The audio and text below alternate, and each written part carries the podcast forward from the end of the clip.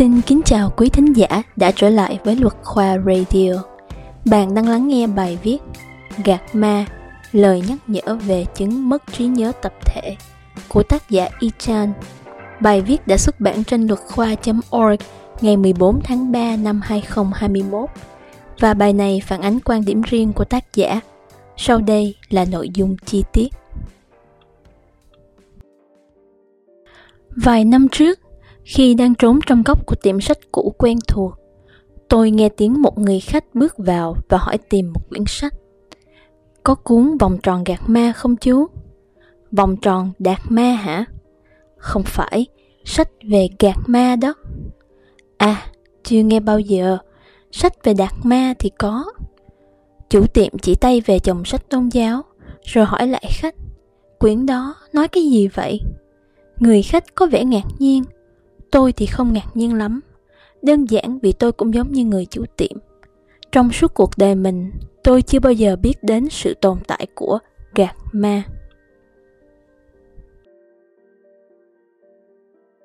Sự việc trên diễn ra vào thời điểm quyển sách Gạc Ma Vòng tròn bất tử được cho xuất hiện. Gọi là xuất hiện thay cho xuất bản là bởi vì theo những người làm sách, họ đã trải qua hàng trăm lần chỉnh sửa, 48 lần biên tập, 14 nhà xuất bản trong thời gian 4 năm xin cấp phép để cuốn sách có thể đến được bạn đọc. Để rồi chỉ trong vòng chưa đầy 2 tháng sau khi xuất bản, quyển sách đã bị thu hồi, xuất hiện trong chớp mắt và lại bị dập tắt. Nó giống như tia nắng hiếm hoi chiếu trên bầu trời xám xịt, chỉ le lói được một lúc trước khi đám mây đen giật mình nhận ra, hò nhau hùng hổ tụm lại bịt đi khe hở đó. Nó cũng giống khoảnh khắc ngắn ngủi của những người lính trên đảo Gạc Ma vào sáng sớm ngày 14 tháng 3 năm 1988. Họ chỉ vừa đặt chân lên đảo là đã trở thành bia ngắm bắn cho đến Trung Quốc. Tôi biết những chuyện này 30 năm sau khi nó đã xảy ra và chỉ được biết qua những thông tin vụn vặt thay vì được tìm hiểu cụ thể cặn kẽ qua những trang sách. Là một người được học hành bài bản qua tất cả các loại trường lớp của chế độ này, dù có muốn đến đâu, tôi không thể nhận mình là người thiếu học. Chủ tiệm sách tất nhiên không thể gọi mình là người thiếu sách. Người khách kia cũng không thiếu óc cởi mở để đón nhận tri thức. Nhưng tất cả chúng tôi đều thiếu ký ức. Chính xác hơn, chúng tôi là một thế hệ mất trí nhớ.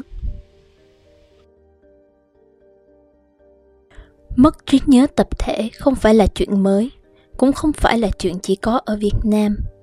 Người ta đã nói nhiều về cả một thế hệ mất trí nhớ ở Trung Quốc. Đó là những người sinh ra sau sự kiện Thiên An Môn năm 1989. Họ không biết gì về cuộc thảm sát đó. Họ không biết gì về những ngày tháng sôi động độc nhất vô nhị trong lịch sử hiện đại Trung Quốc, về một phong trào đấu tranh dân chủ có thể đã thay đổi toàn bộ bức tranh của nhân loại. Và không chỉ có họ, tất cả những người Trung Quốc, già trẻ lớn bé đang sống dưới chế độ độc tài ở đại lục, đều được yêu cầu phải có chung cái nhìn đúng đắn về lịch sử. Người ta không còn nói về thế hệ mất trí nhớ ở nước này. Giờ đây, nó đã nâng tầm thành cả một dân tộc mất trí nhớ. Bộ máy tuyên truyền, kiểm duyệt và đàn áp bạo lực của Cộng sản cùng ganh đua với nhau để xóa đi những sự thật lịch sử không hay ho. Cùng lúc đó, tô hồng, thậm chí nặng ra những sự thật mới. Không chỉ có những người mặc đồng phục thi đấu cho đội nhà nước, cả những cổ động viên hưởng lợi, dân thường, đặc biệt là giới trí thức, cũng hăng hái muốn tham gia thi đấu. Diêm Liên Khoa, một tác giả người Trung Quốc, đã ví von cuộc đua bôi xóa ký ức này như môn thể thao được nhà nước tài trợ. Trong cuộc đua đó, ai quên lâu nhất và khiến nhiều người quên giống mình nhất là người chiến thắng. Tất nhiên, chuyện bôi xóa ký ức không phải chỉ xuất hiện ở Việt Nam và Trung Quốc. Nó cũng không phải là sản phẩm của thế hệ hiện tại. Từ hàng ngàn năm trước, những kẻ ám ảnh quyền lực đã luôn có sở thích đốt sách, tẩy trắng tư duy của người khác, hòng nhào nặn ra một phiên bản giống mình.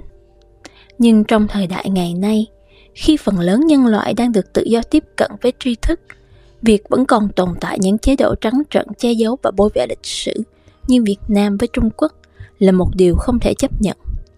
Chúng ta không chỉ có Gạc Ma, mà còn có cuộc chiến biên giới năm 1979 vẫn bị cho là nhạy cảm, vẫn còn những sự thật về cải cách ruộng đất bị giấu kín, và còn cả cuộc chiến tranh Việt Nam mà đến nay vẫn phải được kể theo lời của bên thắng cuộc.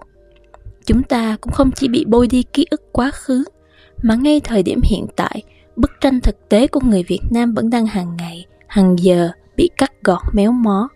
Các trang mạng bị chính quyền chặn truy cập, như trang Luật Khoa mà bạn đang đọc, các quyển sách bị kiểm duyệt không cho xuất bản, các bài hát không được phổ biến, và những ai thường xem TV các kênh tin tức nước ngoài sẽ rất quen thuộc với cảnh tượng một màn hình có dòng chữ "Nội dung không phù hợp" nhảy ra đập vào mặt bất kỳ lúc nào.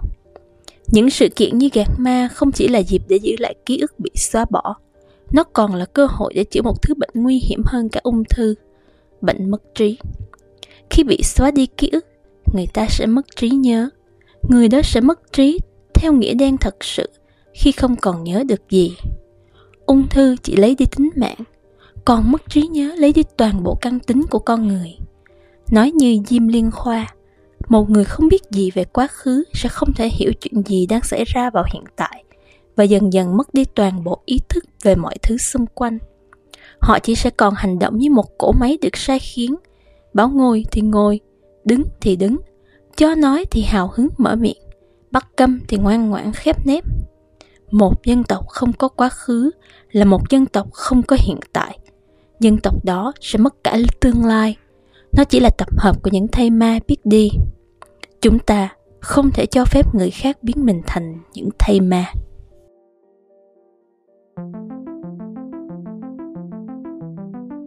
Để đọc chi tiết bài báo và kiểm tra chú thích, vui lòng nhấn vào đường link được đính kèm trong phần mô tả.